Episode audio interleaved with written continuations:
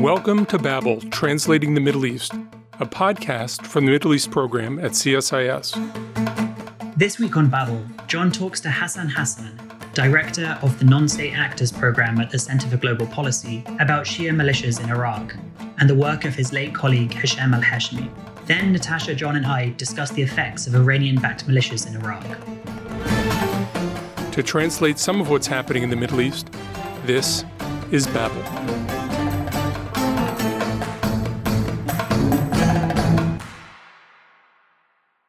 Hassan Hassan is the director of the program on non state actors and geopolitics at the Center for Global Policy and the editor in chief of its new online journal, New Lines Magazine. In the last decade, he's emerged as one of the world's leading experts on the Islamic State group, which occupied and then was expelled from eastern Syria, where he grew up. We first met about 10 years ago in Abu Dhabi, where he was working as a journalist and analyst after obtaining his master's degree in international relations from the University of Nottingham. The book he co wrote on ISIS in 2015, Inside the Army of Terror, was justly and widely acclaimed and was translated into more than a dozen languages. Hassan, welcome to Babel. Thank you, John. Always a pleasure to speak to you. Your article in New Lines draws on the work of a former colleague to explore the rise of Shia militias in Iraq. What are the core conclusions of that research? The core work was focused on this idea that there's a new regime in Iraq being formed and at the forefront of this regime, or the people who control this new regime in Iraq, are Shia militias beholden to Iran. Uh, these are the groups that are most loyal to Iran. And the work distinguishes between two types of uh, militias the more nationalist, uh, the more loyal to local clergy, versus the ones that are loyal to Iran and the supreme leader in Iran.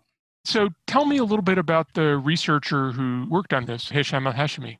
Hisham al Hashimi is mostly known as an expert on ISIS. He is really the foremost ISIS expert in Iraq and even globally. He understood ISIS best. He helped the Iraqi government and the US led coalition understand ISIS and track some of the most important figures that uh, operated within ISIS. And that was because of the expertise that he had. He was part of the insurgency from which ISIS emerged the anti-American uh, insurgency after 2003. His radicalization started earlier, and his association with some of these groups enabled him to understand these groups very well. But also because of the involvement in the insurgency, also he knew some of these people who operated within ISIS firsthand. He fought alongside them. He was a clerk supervising some of the most powerful and largest insurgency organizations within Iraq after the US invasion in 2003. So that's a remarkable journey for somebody who was born Shia, became a Sunni, fought as an insurgent, and then became a trusted advisor to the prime minister, to Mustafa Kadhimi. That is a pretty unusual journey. What does that tell us about Iraq? And what does it tell us specifically about Hisham? So the thing about Hisham is, if you go back to the 90s and early 2000s, yes, he went through these radicalization phases. Like he said, he embraced uh, hardline Sunni views in the 1990s. He became part of the insurgency in the 2000s, but he always had issues with the people who ruled Iraq, the bad guys essentially. So he was against Saddam Hussein. Uh, he was jailed by the regime of Saddam Hussein in the 1990s. And he had issues with Al Qaeda in Iraq in the 2000s. And that was one of the reasons actually he left Iraq just before 2009 for Syria before he came back during the government of the former Prime Minister Nouri al Maliki. He returned to Iraq and became an advisor and trusted advisor and expert on ISIS. So if you trace his journey throughout his adulthood, he always had problems with people who ruled Iraq. And now, you know, after ISIS was defeated, the new bad guys in Iraq essentially were the Shia militias. And that's when he started to have these tensions with the Shia militias. And it started around the time that ISIS was being defeated in Iraq in 2016, when he was threatened directly by one of the most powerful leaders of the most powerful uh, militia organizations in Iraq, known as Asaib al-Haq, led by Qais al-Khazali, who threatened him directly and told him, look, you need to focus on the ISIS and the Sunni extremism forget about Shia groups. So he kind of threatened him if you continue to talk about Shia militias, you'll have troubles with us. And uh, they killed him in July. And that's what, you know, some sources are telling us that this person and his organization was one of two organizations involved and implicated in his assassination in July. October last year was a time when young Shia Iraqis started to protest against the Shia dominated political class in Baghdad. That was really unexpected. That was just a year after ISIS was defeated in Iraq and after many scholars called the, uh, the first non sectarian election took place in Iraq. Hisham al Hashimi emerged out of this movement, the young movement in central and southern Iraq, that was really fed up and had enough with all these political elites that were ruling Iraq. And even after the defeat of ISIS, they never tried to sort of uh, move away from this sectarian politics and all this sectarian, at least in discourse. And the young people rebelled against them and they said, you know what, we need to have a technocratic government led by non corrupt elites or politicians. And Hisham started to become kind of a, one of the most outspoken figures against these militias, against the political class. And he started to have these problems and tension with the very militias that would kill him later. It's actually around the same time that he started to work on this report that really mapped out all the Shia militias that were controlling Iraq from the south all the way to the west and the north. In this report, he was basically tracking how they make money, how they control Iraq, how they manipulate the system, how they started to take over the system from within and from without. And his conclusion is really that there's a new elite in Iraq, a new regime. It's the new Saddam that's controlling Iraq from within, even though you have someone like Mustafa al Kadhimi being the prime minister, and he's a good guy, generally speaking. He's seen as, as a person who represents that sort of post sectarian system or politics in Iraq. But really, underneath that, the deep state, if you like, is these uh, Shia militias controlled by Iran. You've spent years studying ISIS.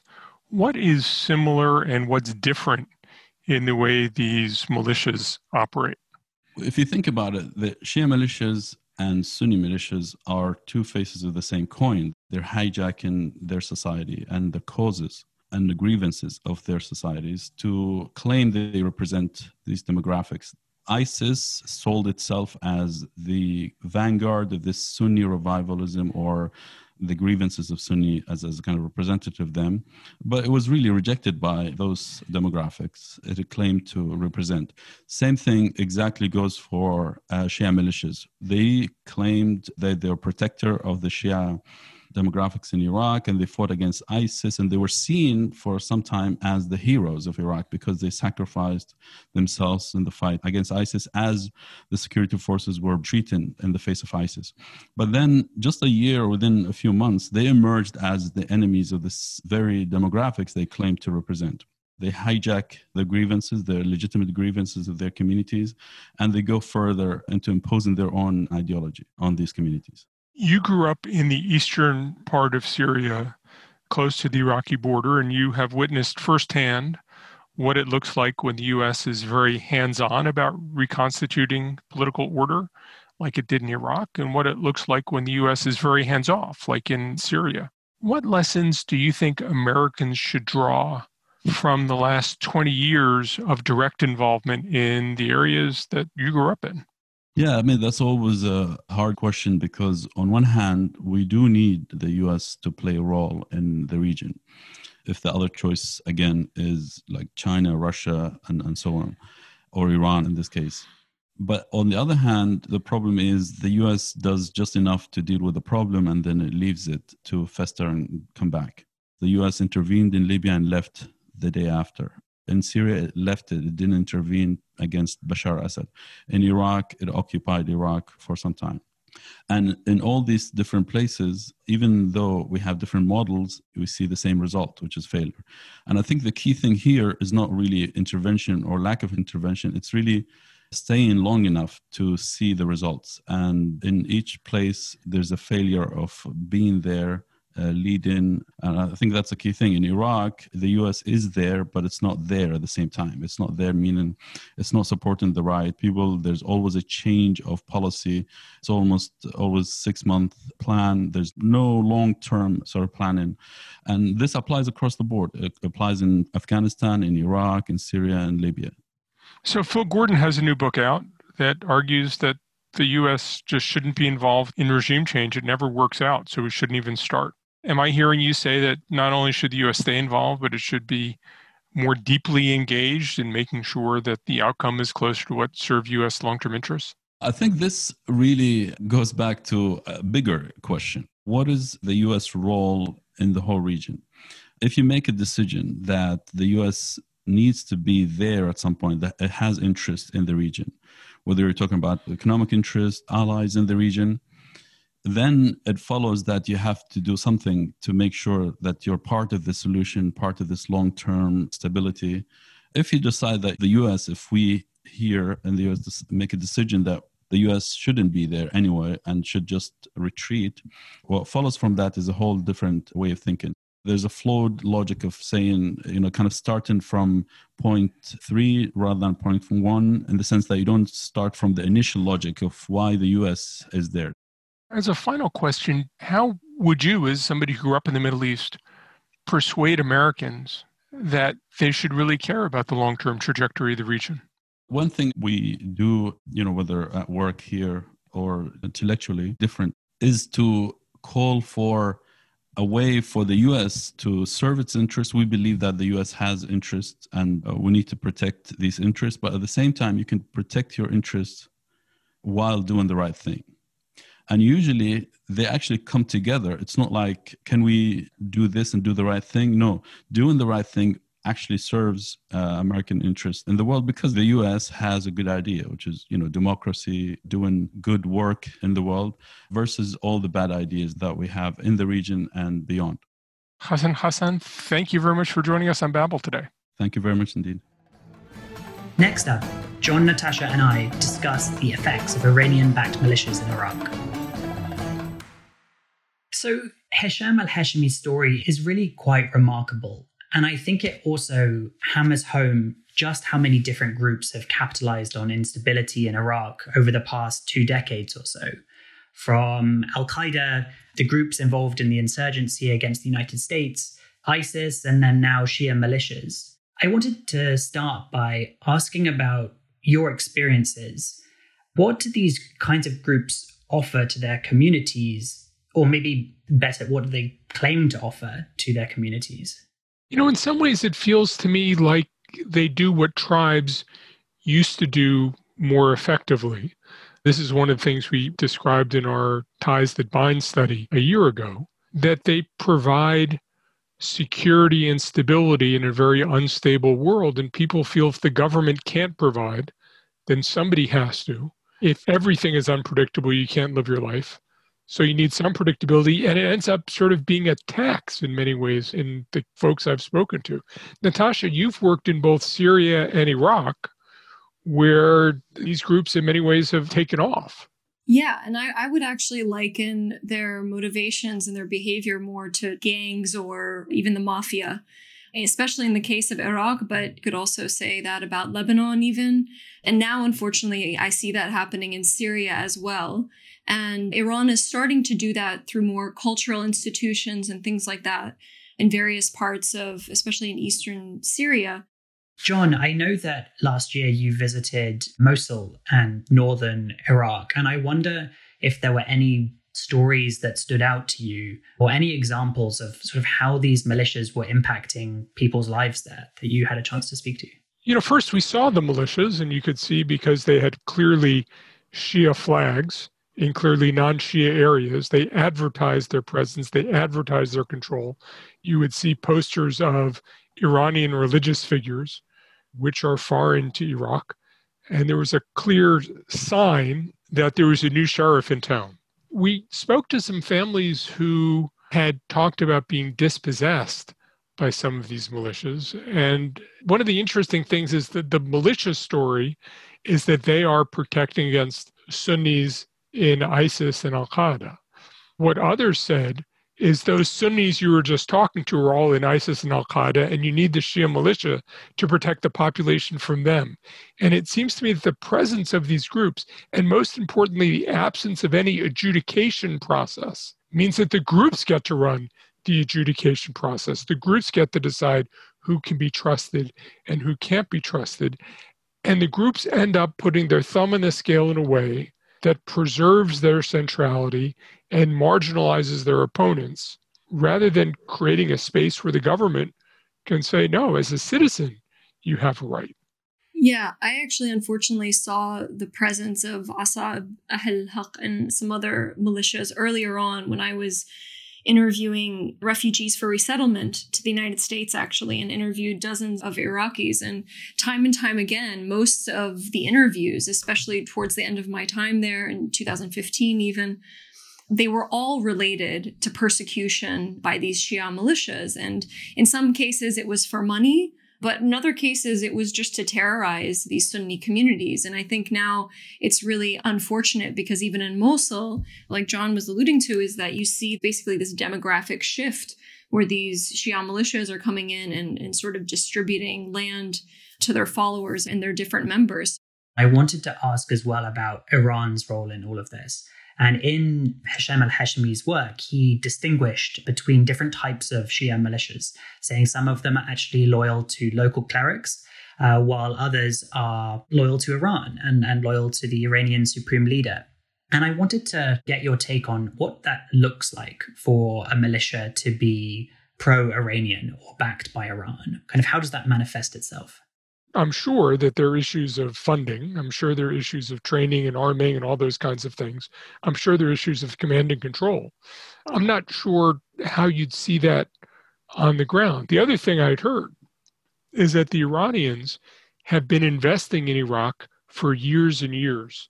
And not only have they been investing in Iraq, but people told me the Iranians have the same people working with the same police commissioners and local politicians year after year after year they get to know the communities. The united states and other western powers come in they have people who are there for three months they rotate out nobody knows anything people don't know the local language.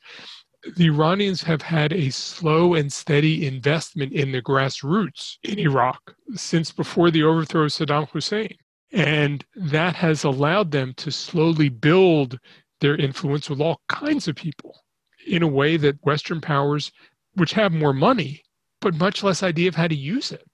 Yeah, and I, I, think you see this in Syria as well right now. But what I would say is that you did kind of see the difference in the protests last year when Tadal Sadr, for example, and Sistani, who are very influential Iraqi clerics in Iraq, initially supported the protests actually and said that they were going to get rid of corruption, etc and then slowly somehow withdrew their support for the protesters. And there was immediately a huge violent crackdown on those protesters. And I think that speaks to, to a couple of things. I think it speaks to the power that Iranian backed militias and Iran itself and the Quds Force uh, have built up in Iran. But I also think it points to the fact that even Shia groups were rising up. And that kind of shows that this sort of corruption is also hurting Shia groups in Basra who, you know, they turn on the faucet and brown water comes out and you have an oil rich nation with not enough electricity. And I think that you see the population really getting very aggressive and irritated about this, for lack of a better word.